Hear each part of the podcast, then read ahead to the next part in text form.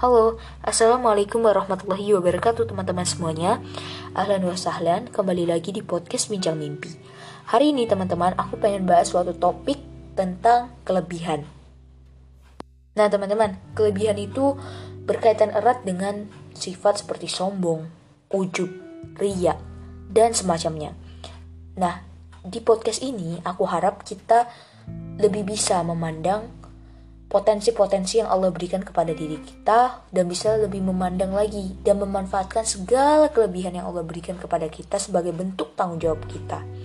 Dan juga aku ingin mengubah sudut pandang aku pribadi sebagai reminder dan sudut pandang teman-teman semuanya yang mungkin sedang tenggelam dalam hasad kepada saudaranya yang punya kelebihan.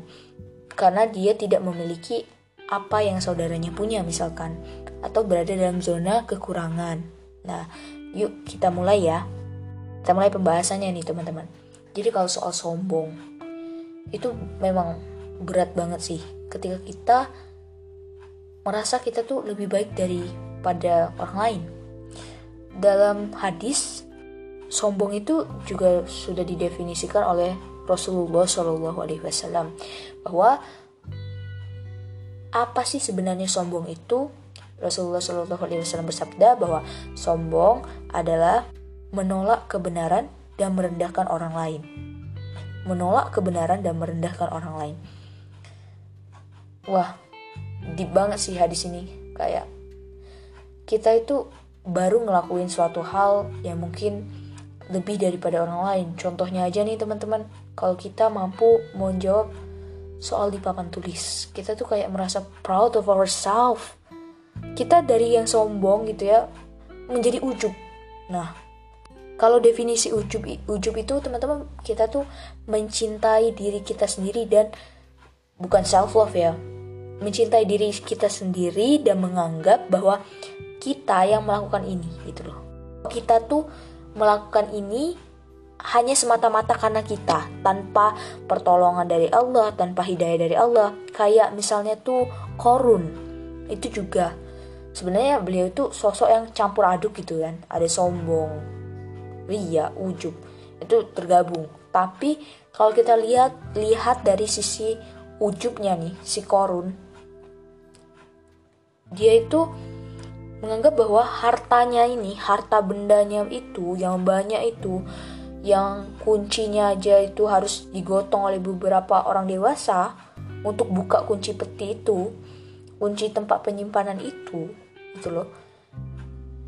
Dia merasa bahwa semua itu karena kerja keras dia. Gak ada pertolongan Allah. Ini tuh rezeki karena aku kerja keras. Itu ujub.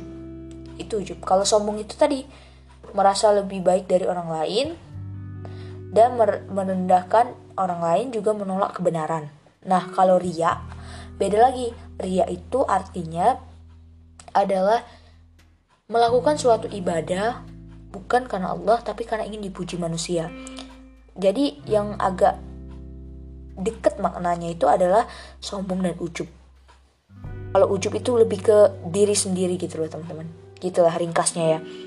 Tem kalau teman-teman mau cari referensi yang lebih padat itu tonton ceramah ceramah Ustadz dan aku juga dapat ini dari ceramah Al Ustadz Khalid Basalamah maka dari itu teman-teman, ketika kita berada di puncak kelebihan, seperti yang aku ambil contoh tadi, ketika kita mampu menjawab pertanyaan dari guru, kita merasa kayak, wih gila hebat juga ya. Itu ujub. Terus kalau misalnya kita memandang, ih kok teman-teman gak ada yang mampu sih, cuman aku yang mampu. Nah itu baru sombong. Misalkan lagi, mungkin teman-teman adalah kori dan kori Quran. Terus teman-teman baca Quran pakai nada pakai nada pakai langgam gitu ya. Langgam gitu. Lah nah pas kita baca misalkan Bismillahirrahmanirrahim maka kita merasa widih suara gue bagus juga ya.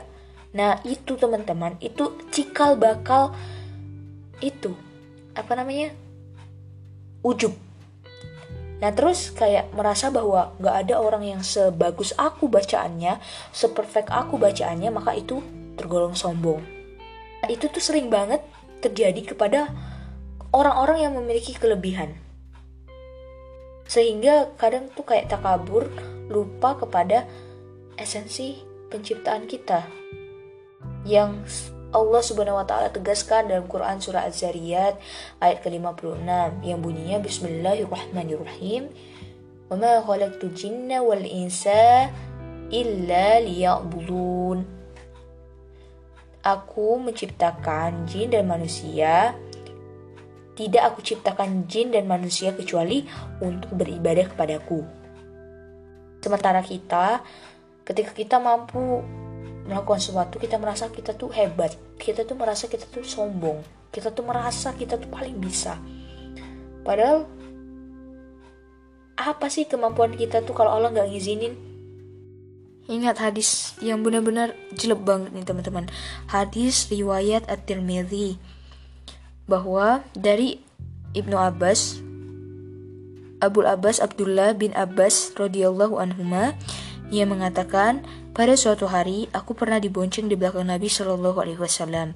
Lalu beliau bersabda wahai anak muda aku akan mengajarkan kepadamu beberapa kalimat. Jagalah Allah niscaya Allah akan menjagamu.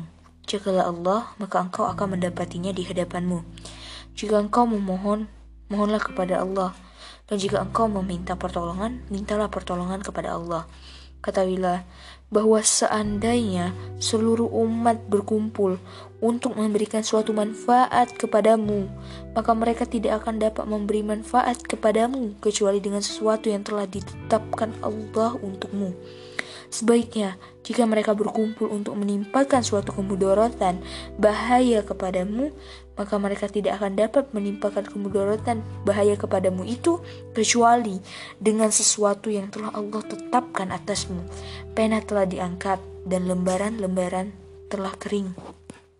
Jagalah Allah, Allah akan jaga kita. Rasulullah yang bilang teman-teman, Rasulullah yang bersabda, walaupun seluruh makhluk seluruh umat dari langit bumi malaikat manusia bersatu untuk memberikan satu saja kemanfaatan bagi kita maka nggak bisa nggak akan bisa kecuali Allah yang izini. Dan juga bila seluruh malaikat dan juga jin manusia bersatu nih teman-teman untuk memberikan atau mencelakai kita untuk goresin satu saja goresan beretan baretan di tangan kita itu nggak akan mampu kecuali yang Allah telah izinkan. Maka jangan kita sombong karena hanya kita bisa mampu menjawab di papan tulis. Karena hanya nilai kita 100 itu tuh bukan kita yang usaha. Itu memang usaha kita tapi itu bukan 100% hasilnya itu karena kita. Dan yang memberikan kita kesempatan untuk usaha itu adalah Allah jadi bukan sepenuhnya usaha kita. Jadi tugas kita sebagai makhluk hanya berikhtiar. Dan ikhtiar itu pun diizinkan oleh Allah Azza usaha kita maksimal. Tapi kalau Allah nggak izinin itu nggak bakalan terjadi. Wallahi teman-teman Rasulullah SAW bersabda seperti hadis yang aku bacakan sebelumnya. Bahwa itu hadis paling deep banget menurut aku teman-teman. Salah satu hadis yang luar biasa mengingatkan aku bahwa lo tuh siapa sih? Lo tuh dari mana sih? Lo tuh tiba-tiba ada di bumi terus lo ngelakuin kehancuran terus lo bersombong ria dengan segala kelebihan yang hanya titipan. Untuk apa? Untuk apa? Untuk apa sombong? Untuk apa merasa diri itu baik? Maka dari itu kita harus selalu berdoa dalam sujud kita dalam setiap kapan pun dalam waktu luang luang kita apa pun itu. Yaitu ya muqallibal qulub thabit qalbi ala dinik. Duhai zat yang membolak balikan hati tetapkanlah hati ini kepada agamamu kepada agamamu. Teman-teman saat Mungkin kesombongan sudah merajalela, merasa diri lebih baik dari orang lain. Ingatlah bahwa cara yang paling ampuh untuk terhindar dari kesombongan itu sendiri. Ini aku bilang seperti ini karena aku bakalan putar podcast aku sendiri untuk aku dengerin. aku nggak semata-mata hanya menasehati teman-teman enggak aku hanya sharing please ketika diri sedang berada dalam kesombongan ketika diri merasa I'm better than the others seperti yang aku bilang sebelumnya bahwa yang seharusnya kita lakukan adalah ingat ingat hadis riwayat Tirmidzi tadi bahwa walaupun seluruh seluruh makhluk bersatu hanya untuk memberikan satu kebaikan mereka nggak bisa kecuali apa yang telah Allah izinkan pada mereka untuk diberikan kepada kita. Begitu pula keburukan. Walaupun seluruh makhluk langit bumi bersatu kalau pengen kasih kita keburukan. Satu saja satu saja. Kalau Allah nggak izinin maka lah nggak akan pernah terjadi. Nggak akan pernah. Mustahil. Karena Allah lah pemilik penguasa langit dan bumi. Dia ada kekuatan dan daya kecuali kepadanya. La Allah wala quwwata illa billah. Hanya kepada Allah kita berserah hanya kepada Allah kita meminta pertolongan untuk dijauhkan dari kesombongan dan senantiasa nih teman-teman kita ulangi terus nih dalam hati. Dan juga teman-teman kata ulama ini yang aku dengar di ceramah Ustadz Syafiq Riza Basalamah bahwa ketika kita dipuji ketika kita mendapatkan suatu honor the, the honorable gitu ya the honorable atau suatu kehormatan dari orang lain maka kita tuh mengucap astagfirullahaladzim karena saat kita dipuji orang lain tuh susah banget kalau kita nggak sombong. Kayak agak sedikit nggak mungkin kalau kita nggak sombong. Maka kalau sudah sombong pas dipuji atau mendapatkan penghargaan atau disuruh maju ke panggung maka berkatalah astagfirullahaladzim karena pada akhirnya nanti teman-teman kita akan kembali dan bukan yang paling kaya, bukan pula yang paling pintar, bukan pula yang paling di atas yang paling paling paling yang bisa masuk surga tapi Allah bilang bahwa yang pa yang paling mungkin nih masuk surga itu adalah orang yang tidak sombong. Dalam salah satu hadis, Rasulullah Shallallahu Alaihi Wasallam itu bersabda bahwa tidak makan masuk surga seorang yang di dalam hatinya ada kesombongan, walaupun sebesar biji sawi atau sebesar atom tidak akan masuk. Tidak akan bukan masuk, mencium, mencium bau surga Padahal teman-teman, FYI aja nih, dalam hadis lain juga disebutkan bahwa bau surga itu tercium 100 tahun. 100 tahun perjalanan.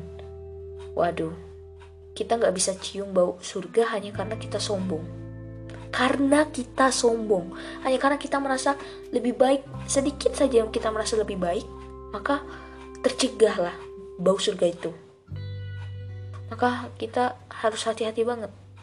Karena segala puji hanya bagi Allah dan Allah pengen kita itu mengetahui bahwa you are a servant you are a servant kamu tuh hamba bukan Tuhan. Maka dari itu yuk kita bersih-bersih lagi nih hati kita mungkin terlalu banyak kesombongan merasa lebih baik dari orang lain merasa lebih pantas dari orang lain yuk introspeksi diri dan semoga apa yang aku sampaikan bermanfaat. Insya Allah aku akan buat part 2 nya. Barakallahu fiqh. Assalamualaikum warahmatullahi wabarakatuh.